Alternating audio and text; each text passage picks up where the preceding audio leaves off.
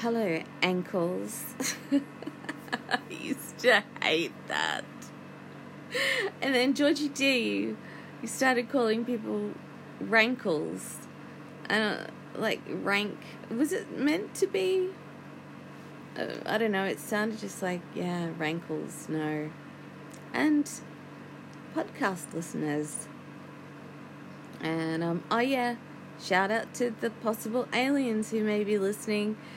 Won't forget about you. or the people with the purple and the people eating. You know. Well, I saw this thing coming out of the sky. It had one big horn and one big eye. Turned I turned around and yelled with me. How does it go?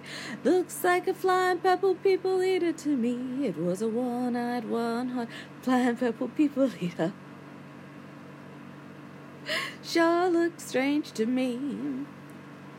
Mm. uh, so I wanted to talk about a thought experiment I came up with talking to my mum today. Oh, by the way, I got the aircon on, the heating on, because it's like 3 in the morning and I can't sleep. And felt like taking a break from my audiobook, my Neil Gaiman uh, BBC radio play that I can't remember the name of, but it's good. Um, I am, uh, yeah, I'm thinking about how would I feel and what would I be doing if I didn't have the fear of um, ramifications from the government if I were to show some level of competency at the moment because they are targeting anyone. One, um, we call them GPs, general practitioners, doctors, your family doctor, kind of doctor, uh, told me a story about a patient of hers who had, I think it was cerebral palsy. Like they were, like I'm fucked up itis to the you know whatever degree, but she just somehow had managed to land a job where she could do like three hours a week there of meaningful work. Maybe it was more than that. I can't remember. Maybe it was seven. It, um, yeah, because it falls below the sort of lowest level, you know, of yeah, fucked upness that you're capable of doing work, which is where I'm at. Uh, and I I have improved. I still can't sit for very long, and I don't. That's why I'm okay. I don't bend over. I use rubbish pickers. I'm very careful. I'm very vigilant. So, for the most part, I'm starting to be able to live like a fairly pain free existence, which is great. I'm still dealing with the psychological trauma, but I don't want to be handed over into that system because mental health is still really stigmatized and you're treated very, very differently for having a mental illness than you do for a physical illness, even just right down to the medication they'll give you. There's automatic mistrust um, when you have a mental illness when it comes to getting medication that you need, medication that actually helps, but because it it helps, it helps people in pain. Um, but people in pain want to use it more and oh, it's a whole thing and it's related to street drugs. Like there's a equivalency with the effect between a lot of the pharmaceuticals and stuff you get on the street. Like, it's a whole thing. I can tell you about that. I should talk to someone like Trudy or Gypsy Clipper or someone about that. I don't know. Um, because I'm quite interested in psychopharmacology, but I won't go off on a tangent now. So yeah, what would I be?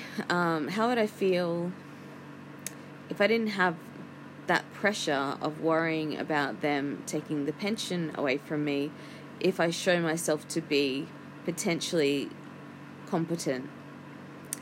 Um, and yes, and not just basically stay under the radar. Like that's why I can't even do Airbnb. Not that I physically am up to that anyway, but because it's a lot of changing bed linen and watch, washing and stuff. I'm pretty limited with how much of that I can do. Um, yeah. So, um, yeah, I mean, it was a stretch. Even even doing what I'm doing is a stretch. Although it is good to have stuff to do. Uh, that's I think that's really helped with my recovery is having something to do, you know. Anyway,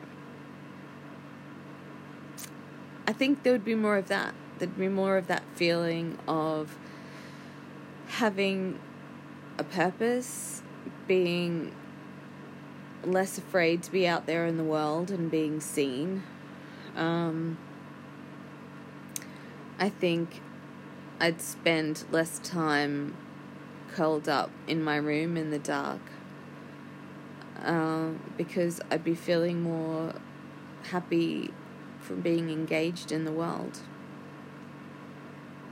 and and my physical surroundings. But the the daydreaming that I do the the disappearing the curling up and disappearing into myself um, which becomes increasingly just sadder and sadder the more I go there. At first it's pleasurable because I have the ability to create movies in my head so that's fun. Um, and I don't have the um, physical discomfort that screens give me because of my epilepsy, which I don't really talk about, but that's a thing. Um, it was just a phase I was going through for about five years where I was having, you know, like the really big thrashy round uh, seizures in my sleep. So, my best me, my most effective me, would be doing more things.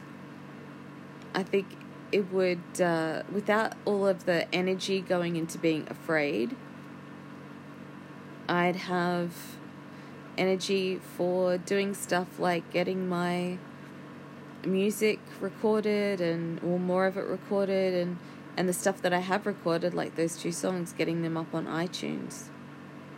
So yeah. I just wish I had the original file.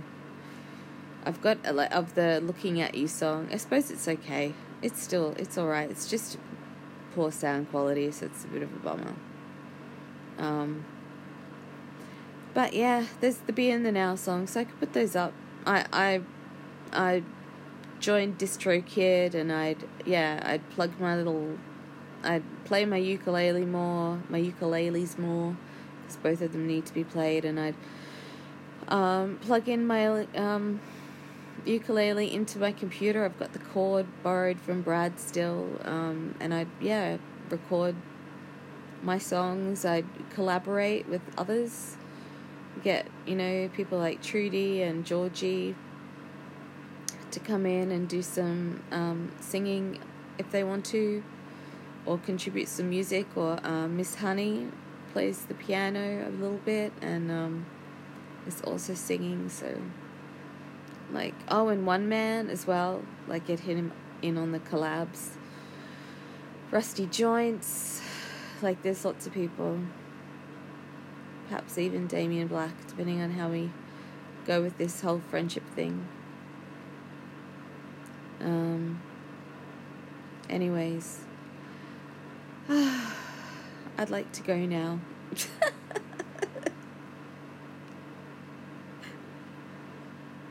I finished with the speaking. Mm.